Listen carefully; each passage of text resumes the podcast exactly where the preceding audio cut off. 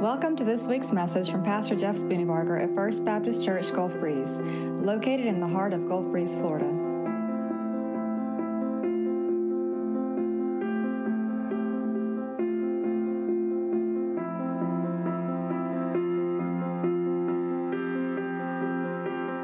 Hey, open your Bibles to Luke chapter 13. Um, I want to see your thumbs. Let me see your thumbs. Does anybody in here have a green thumb? No? If you don't have a green thumb, put your thumbs away. If you do have a green thumb, let me see. All right? You got kind of, kind of, sort of greenish, right? You got one green thumb. You got a green thumb. I did believe that. So here's the thing about green thumbs.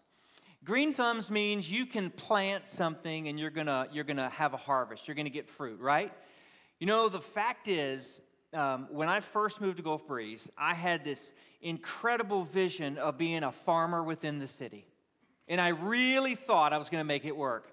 You see, when I was in college, I, I was on my senior year of college, I uh, decided I would, I would grow a garden, and I asked a guy in my church, hey, could I borrow some land for a garden? He had a, he had a bunch of land. He goes, yeah. He said, I'll even till, up, till it up for you. So he went out and he rode his tractor and tilled up a piece for me, and I went out and I planted some squash. And by some squash, I mean I planted like 26 mounds of squash. Now, I could have fed the, uh, the United States Marine Corps with 26 mounds of squash. I didn't realize the quantity of squash that comes from one squash plant. But as I, as I perused my garden, I thought, you know, I'm pretty good at this. And so, fast forward to Gulf Breeze, I'm thinking, no problem. So I went out and I tilled up some land in my backyard, and uh, I even put a sprinkler in, and I planted some squash. Within a month, everything was dead. And I thought, wow, what happened? Turns out the quality of the soil makes a big difference in whether or not you can grow something. So I tried year after year after year, and after the 10th year, I finally gave up. Because the fact is, every it got to the point where my family was mocking me. It would be about the time to plant a garden and they would go oh you're planting a garden hey. There goes that hundred dollars. I mean when, when your family mocks you it's time to hang it up. Well my wife last year decides she wants to plant a garden and so i'm thinking to myself we'll see how good you are. And she did a lot better than me but something in my backyard is a curse to gardens. I don't know what it is but you know, the reason you plant a garden is because you want what? Fruit. You want vegetables. You want something produced for the effort and the energy that you place into a garden. The parable that Jesus tells in Luke chapter 13 has to do with fruit. And so in Luke chapter 13, uh, look at verse 6. Jesus tells this parable. Now remember, a parable is a story that has a biblical meaning to it or, or, it has a point to it. This is not an allegory. The difference between an allegory and a parable an allegory means that you assign different, like, like by saying uh, fruit, I'm really meaning this. And by saying king, I'm really meaning this. This is not an allegory, it's just a simple story, and there's a simple point. Here's the story Luke chapter 13, verse 6. And Jesus told this parable. A man had a fig tree that was planted in a vineyard he came looking for fruit on it and found none. He told the vineyard worker, Listen, for three years I've come looking for fruit on this fig tree and haven't found any. Cut it down. Why should it even waste the soil? But he replied to him, Sir, leave it for a year also, or leave it this year also, until I dig around it and fertilize it. Perhaps it will produce fruit next year, but if not, you can cut it down. So Jesus tells this story of a fig tree. But there's a reason he tells the story. He's telling the story to help make a point that he's trying to make in the verses before it. So go just before it. We're going to get to the parable in a minute, but let's set up the context. Verse 1. At that time, some people came and reported to, to Jesus about the Galileans whose blood Pilate had mixed with their sacrifices. And he responded to them, Do you think that these Galileans were more sinful than all the other Galileans because they suffered these things? No, I tell you, but unless you repent, you will also perish as well. Or those 18 of the Tower of Siloam when they fell on them and killed them, Do you think they were more sinful than the other people who lived in Jerusalem? No. I tell you, but unless you repent, you will perish as well. And then he told the parable. So, so what's going on here? You had these religious folks who came to Jesus and they said, Did you know that the Galileans uh, were killed by Pilate and, and he mixed their blood with the sacrifices? What they were saying was, they were revealing that their theology believed that the worst things that happened in your life was, an, was a result of how bad you really were. So their theology said the worse of a sinner you are, the worse of a life you'll live. It's really answering the, the question why do bad things happen to good people? But it's going about it the wrong way.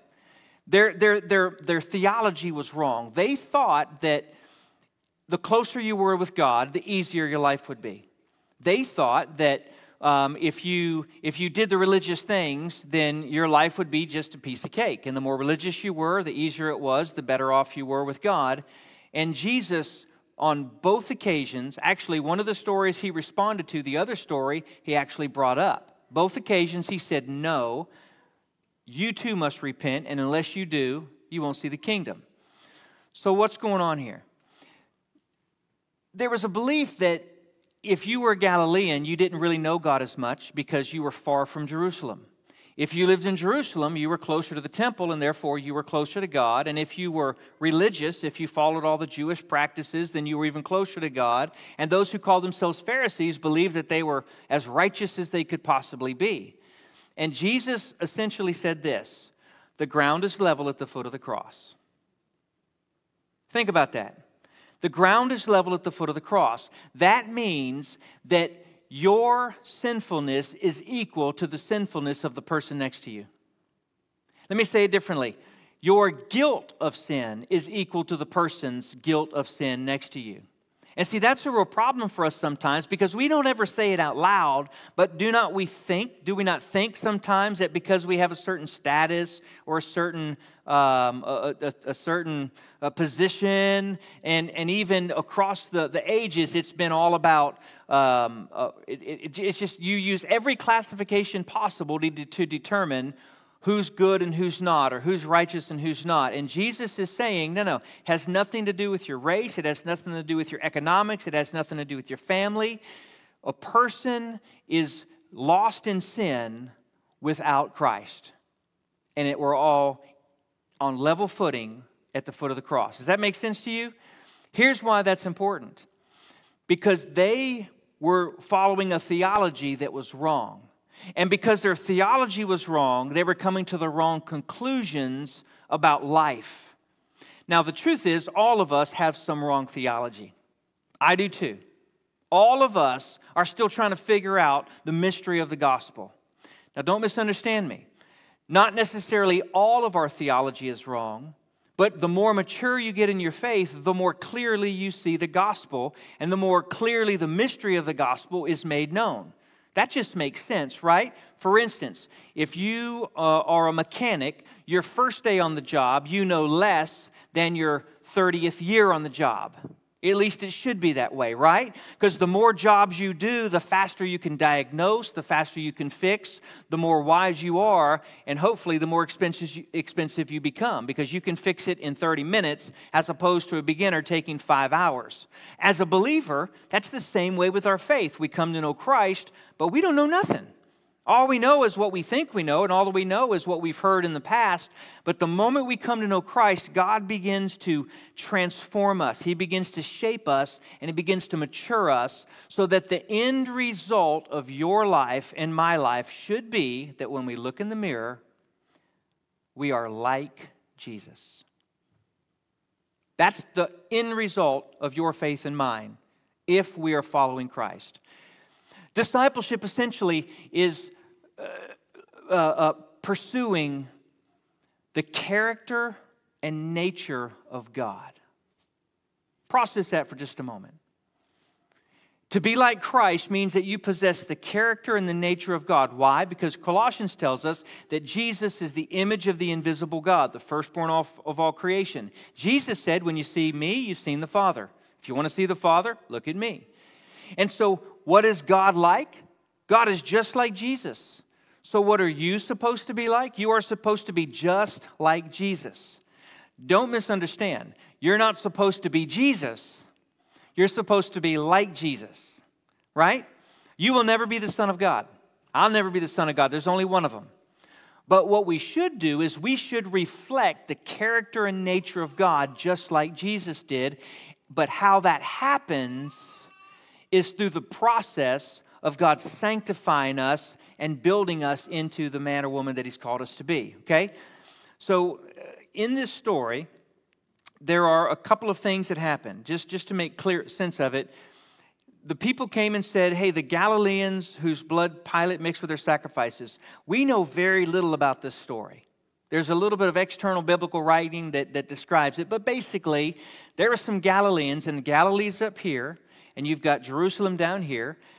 But there were some Galileans visiting Jerusalem, and they were in the, uh, the temple area, and Pilate was, the, was, was in charge. He was ruling the area, and he, he, he sensed a rebellion in the people, and so he was going to quelch it. He was going to squash it, but they they were too powerful for him, so he backed off. And then it appears that he came back later and sent some soldiers into the Temple Mount and, and killed some people. And that's what they're talking about. Hey, their blood was mixed with the sacrifices. The thought was they must have done something wrong. That's why that happened. They must be worse sinners than the rest of the worshipers. See, that's bad theology. That bad theology led to a bad conclusion. Jesus said, Nope. Unless you repent, just like they had to repent, you won't be right before God. And then Jesus brought up the story about the Tower of Siloam that fell on 18 people. Why? Because again, he was trying to dig out of them this bad theology.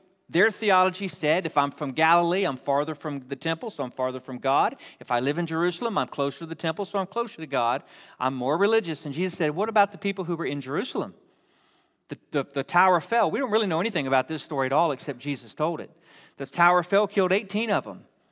They're exactly like the Galileans. Your theology's wrong. Let me tell you a story to make sense of it. See, that, that's how this transpired here.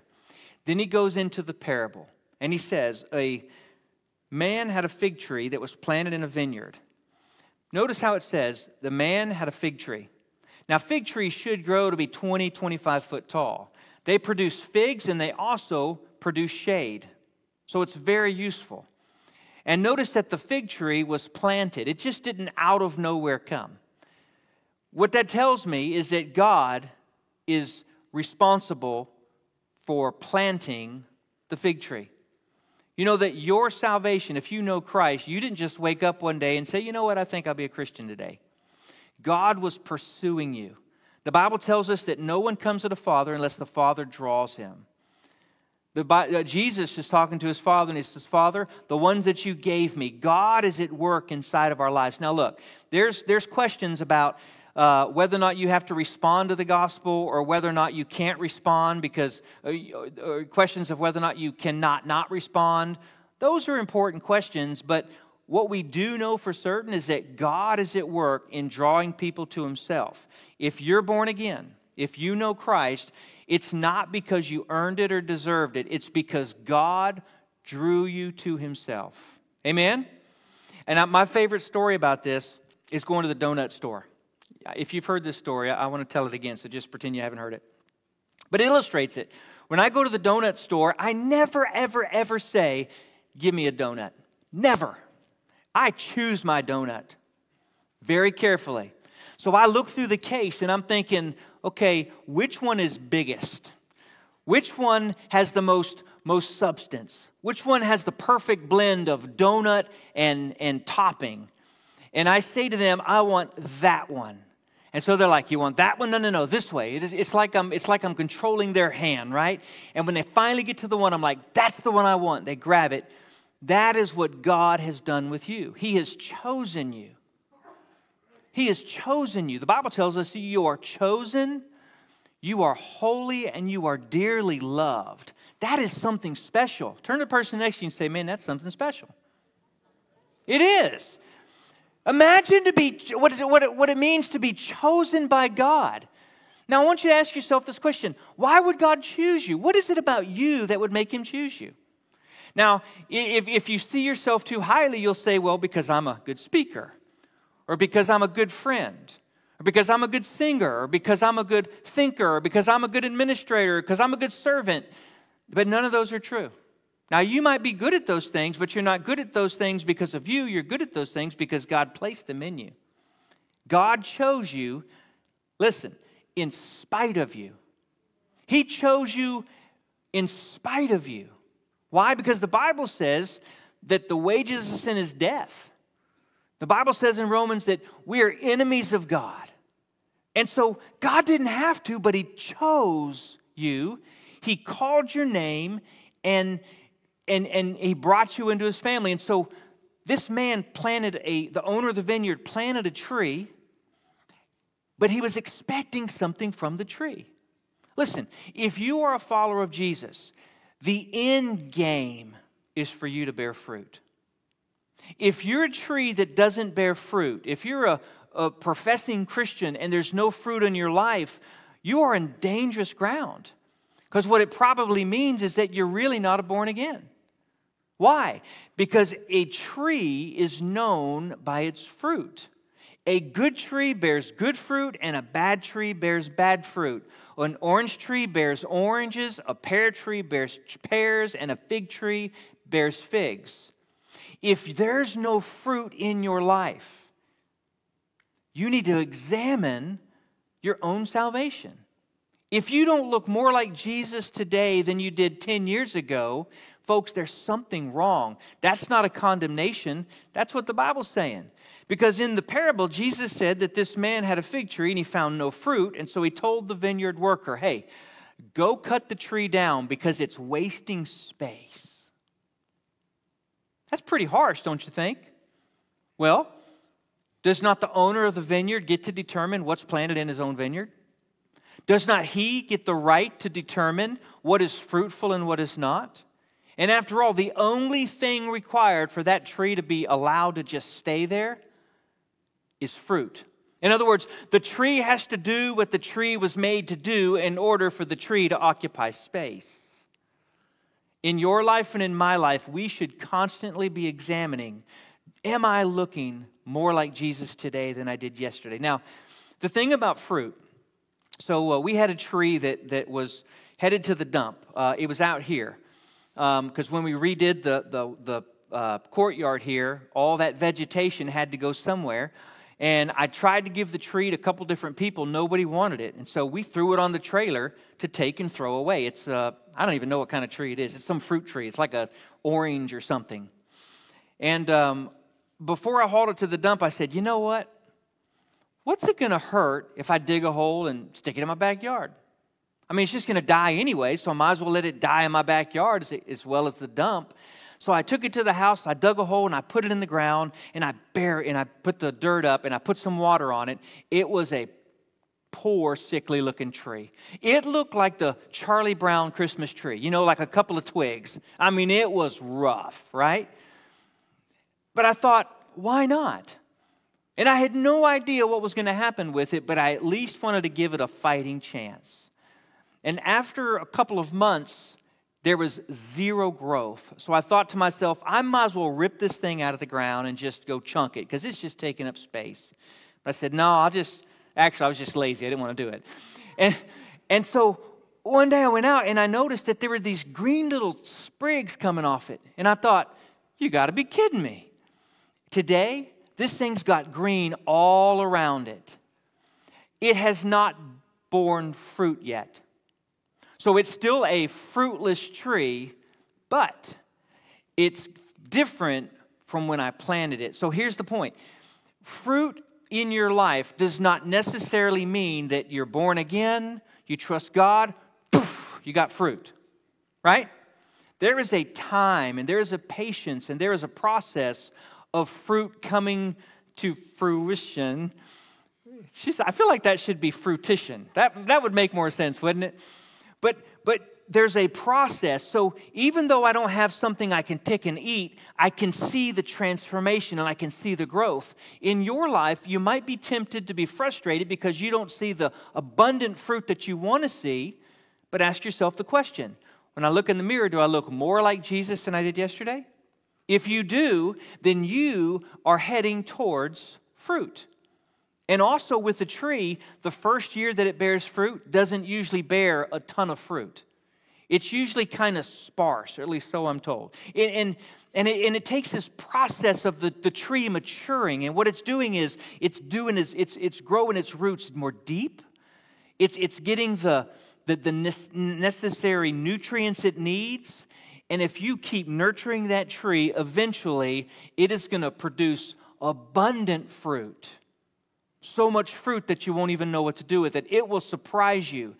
God's purpose in your life and in mine is that we don't just bear fruit, but that, we, but that we bear much fruit. If you're under the age of 25, can I just encourage you?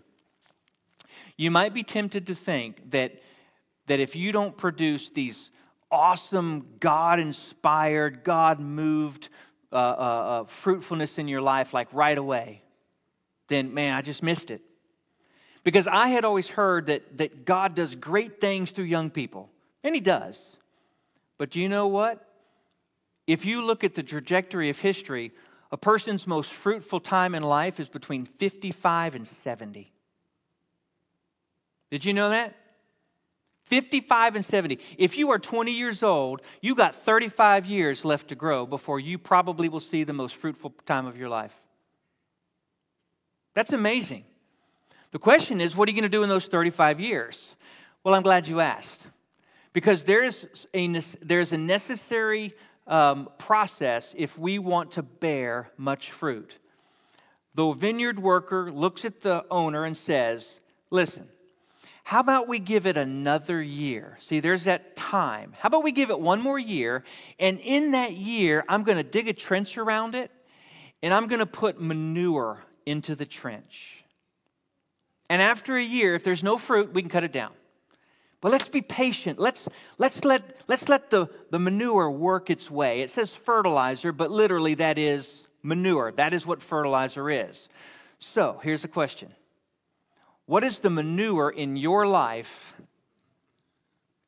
That'd make a great shirt, wouldn't it? What's the manure in your life that, bear, that produces the nutrients to bear fruit? Now, first off, nobody likes to mess with manure, right? It's nasty, it's smelly, it's dirt. I mean, nobody's like, you know what, I just going to go, want to go play in it today. No, it's necessary, it's required. The manure in your life, I could say, is two things it's the challenges and it's the opportunities. Y'all go, oh, that's good. Come on, do it, do it, do it. Shocking, right? It's true, though, isn't it? The, the, the fertilizer in your life that produces fruit, it, it, it's the challenges, it's the struggles, it's the trials, and it's the opportunities. That's it. The successes are not the fertilizer. You don't learn a whole lot by success. In fact, success oftentimes has the opposite. A lot of times with success, we're like, whoo, look at me. We are the champions. I mean, it just makes you want to sing a, a song by Queen, right? I mean, it's just, okay, nobody thought that was funny but me. The, the challenges and the opportunities are there for God to really get into the guts of who you are and shape you and form you and transform you so that you will bear fruit. Let me show it to you. Turn your Bibles to James chapter 1. James chapter 1.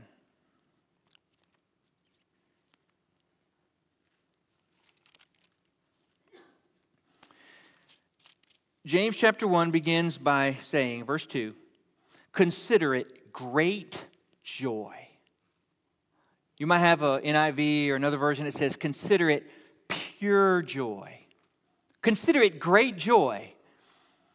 My brothers and sisters, so he's talking to believers, whenever you experience various trials.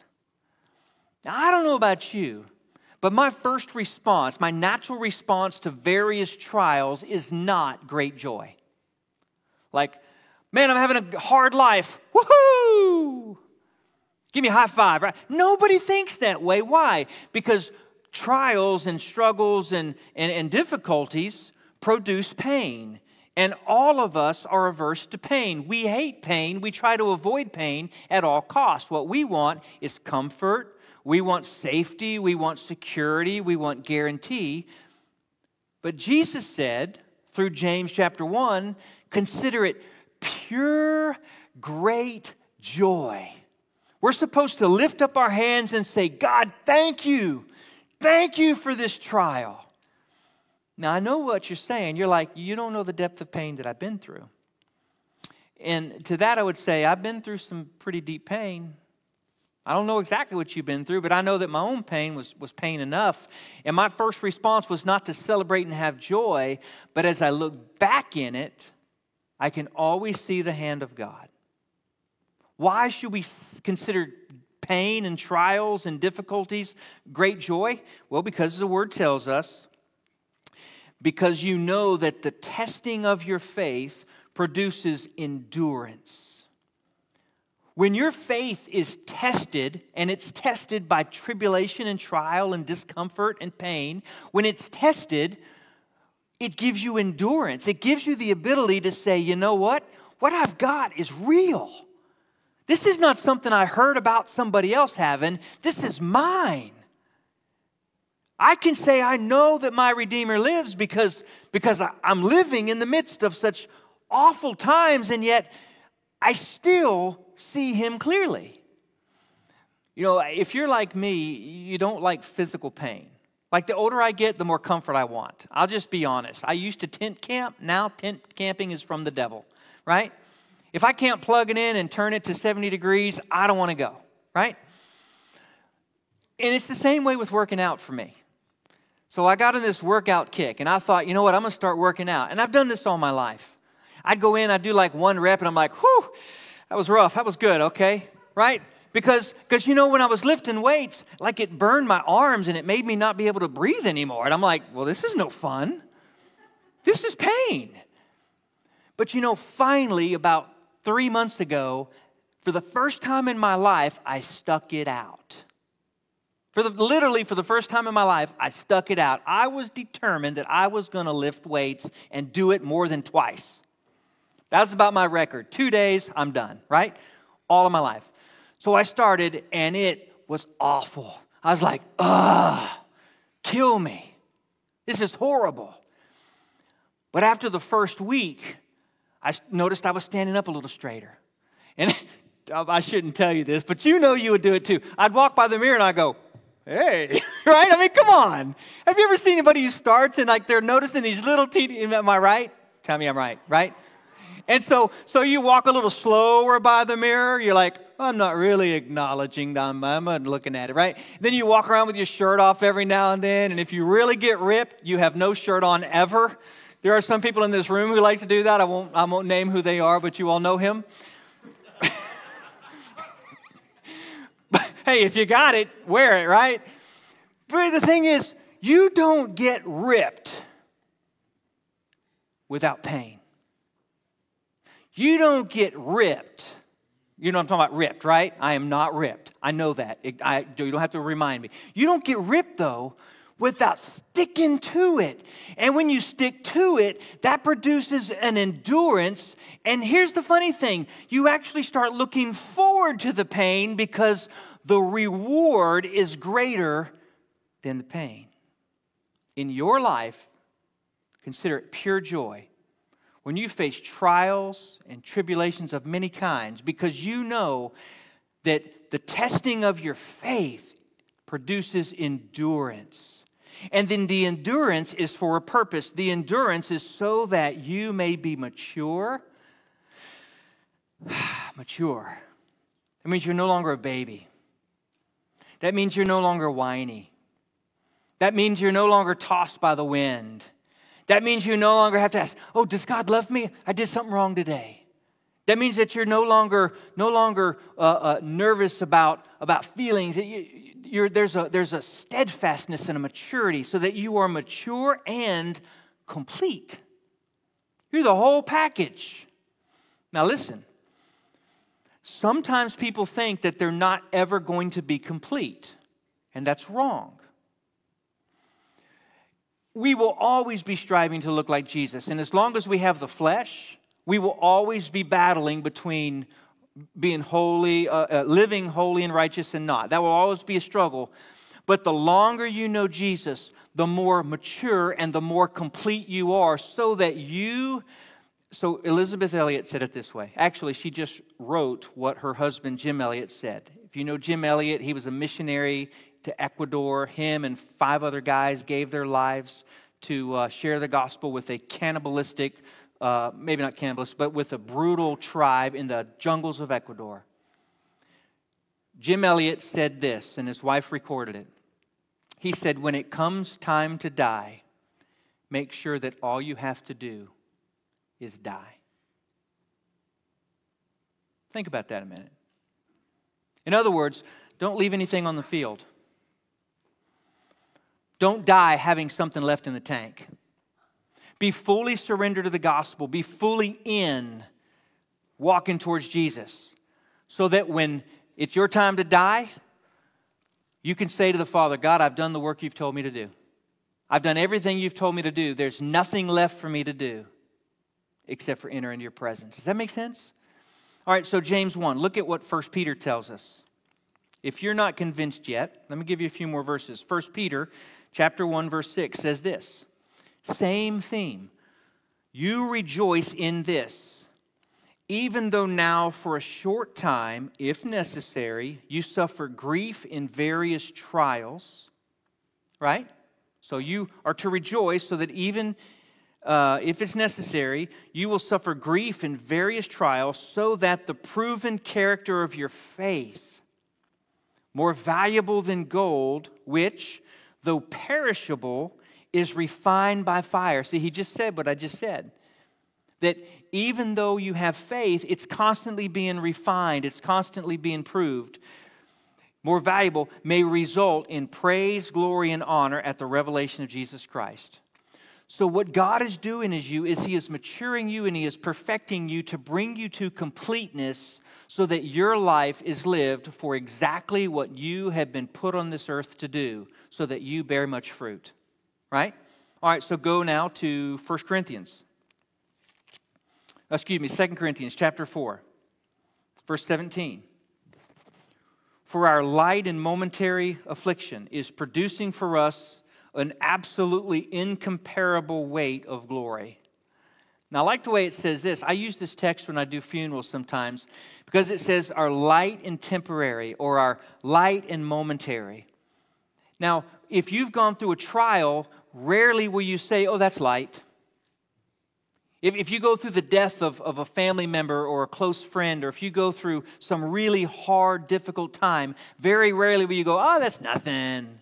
That's simple. That's, that's light. That's momentary. It's not making light of the situation, it's calling you to the 30,000 foot view. It's saying, gain some perspective and realize that what you're dealing with looks like the end of the world and the worst possible thing, but in this realm of eternity, it's very small and it's momentary. If you've ever lost someone, then you know this to be true. The more time goes by, it doesn't make the pain go away, but, but, but there's some sort of growth and there's some sort of maturing and there's some sort of um, understanding the longer, excuse me, if you grieve properly. If you go through grieving, that's what happens. Does that make sense? You don't ever forget them, but, it, but it's, you can live your life and you, you, you continue on. The light and momentary trial is, is not just a perspective, but it's also a recognition that you're not dealing with it alone. You know, when the Bible says that Jesus said, Take my yoke upon me, or take my yoke upon me and learn from me, for my load is easy and my burden is light. What he was saying was this when you're in the thick of it, when you're dealing with these trials, he's saying, get inside the yoke with him. Because a yoke is built for two oxen. And typically, they would take a old, mature, well-seasoned oxen and they would put it next to a young, immature, new oxen. They would put them under the same yoke And the old oxen would be doing most all of the heavy lifting. The younger one had the yoke on, but he was learning how to do it, right? What Jesus was saying to you is this He's saying, Look, my yoke is easy. In other words, it's easier for you because I'm carrying the weight. My burden, your burden is light because I'm carrying all of the all of the, the weight of it. So you're in the midst of it, but I'm really doing all of the work because you're trusting in me, but we're linked together. Amen? The light and momentary trials are because if you're trusting Jesus, He's doing most of the work, and the weight is on His shoulders. Here's what they do. So we do not, or here's what happens. So we do not focus on what is seen, but on what is unseen. Part of the, the fertilizing in your life from the trials is for you to get your eyes off the present and put your eyes on the eternal. The older I get, the more hope I have for eternity. The more suffering I see, the more I long to be in the Savior's presence. Isn't that true? The more, the more chaos in the world I see, the more I realize, you know what, Jesus is one day going to make all things right. The more I, uh, the more I don't know, the more, or the more certain of, of the, the things that I do know. I know what Jesus said, and therefore I'm going to hold on to that. Let me give you one more, can I? So in, thank you. Romans chapter 5, verse 3. It says, Not only that, but we also rejoice in our afflictions because we know that the affliction produces endurance, endurance produces proven character, and proven character produces hope. Ah, there it is. Uh, a friend of mine named um, Lanny. I'll never forget, I was in college. Uh, I just graduated college. I was serving a church in Tennessee. I was a youth pastor there.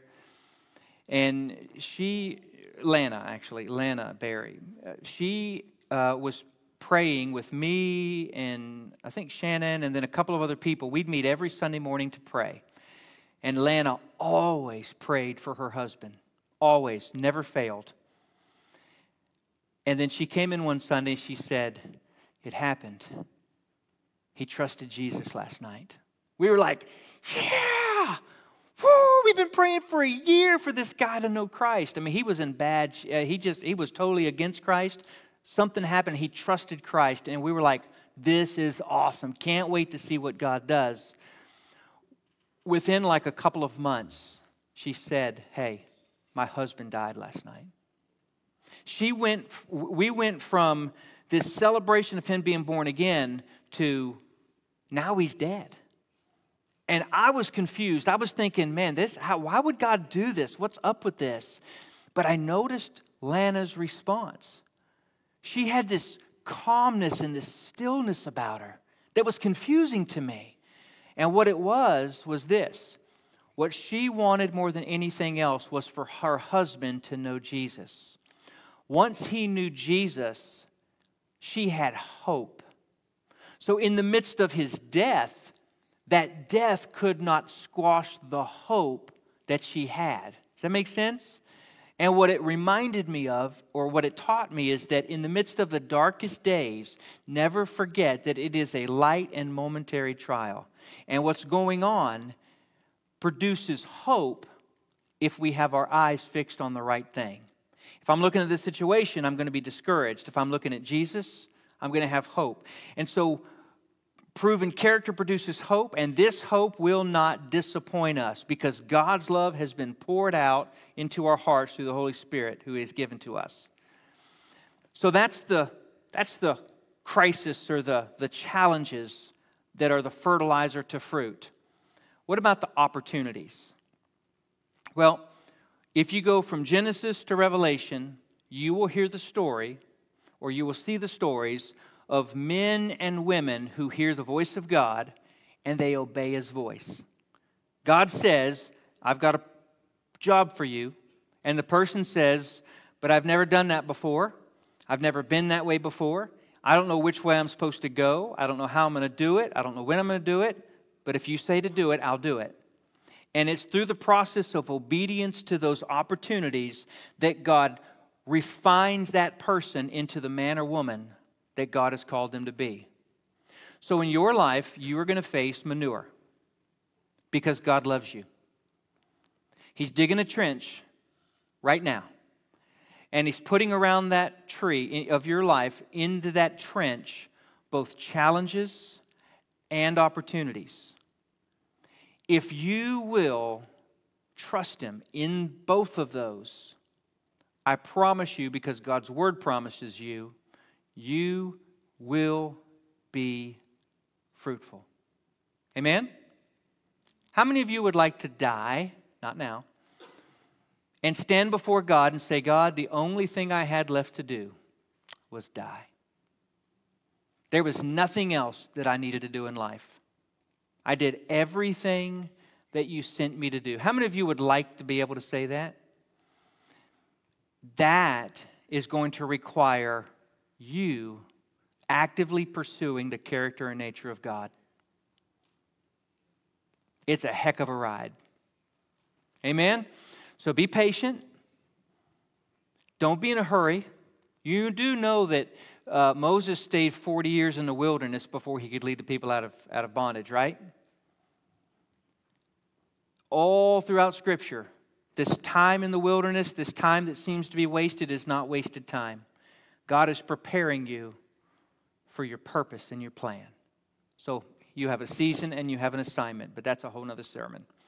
This morning, I want to ask you have you trusted Christ Jesus? You know, King uh, was watching a, a, a video of a woman being baptized and her hairpiece came off and she was woohoo, right? And God used that video to spark a conversation about knowing Jesus and following in believers' baptism. Can I tell you that what Jesus said to the people in Luke 13 is exactly what he says to you and to me? Unless you repent, you cannot see the kingdom. To repent means to say, God, I am lost. I'm not good enough to be made right with you. And so I turn from myself, I turn from my sin, and I turn to you. That's an act of faith, that's an act of trust. And you want to know the prayer that you need to pray? God, have mercy on me, a sinner. That's your prayer. That, that prayer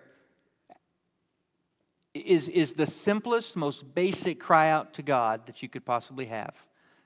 There's a recognition of sin, and there's a recognition that He's the only way. God, have mercy on me, a sinner. If you want to say some other things, God save me, make me child, you can say that too. But he's reading the heart. That's what he's doing. He's reading the heart. So this morning, if you need to trust Christ, can I invite you to do that right now? Why would you wait one second longer? This morning, if you're in a challenge or if you're in an opportunity, would you just rise above that and start to see it for what it really is? God is fertilizing you. He's building you because He loves you. The Bible says He disciplines those He loves, just like He does with, just like a father, would, a good father would do with his children. So don't push against it. Receive it and let God do what He wants to do. Will you close your eyes and bow your head for just a moment? Father in heaven, thank you for your kindness. I do pray that you would take your word and let it grow inside of our hearts. I pray, Father, that you would help us to be. Um, to be able to see what's going on in our life with a, with a holy perspective, with a God perspective. Lord, the, the, the things that we're facing that are a result of sin, God, may we repent and deal with that. But Lord, the things that we're facing that are a result of you growing us, help us to recognize that as well. We pray this in Jesus' name. Amen. Why don't you stand with me? Uh, we're going to sing a, a, a, song, and as we sing, this is a chance for you to respond. Maybe you just need to close your eyes and pray. Maybe you need to come up here and pray. Maybe you want to talk to me. Uh, just respond as He would lead you to do that, and then we'll close the service today.